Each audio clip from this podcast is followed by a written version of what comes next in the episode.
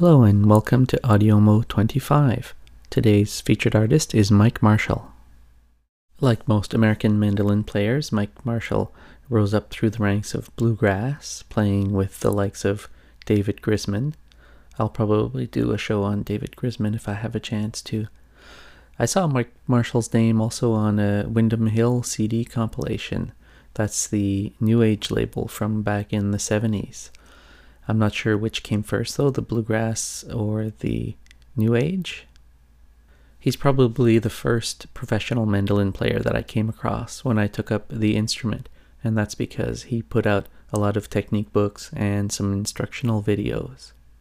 He plays a lot of different styles. He travels around the world and learns things from musicians in different countries.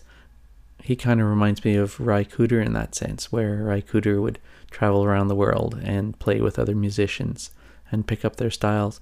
Mike Marshall is doing a similar thing where he's done bluegrass, but he's also done classical and he's also done Brazilian music and a whole bunch of other styles. It's interesting to see him play because he's got these huge hands and I don't know how he gets that level of precision with these big meat hooks that t- cover up half the fretboard, but he manages to do it extremely well.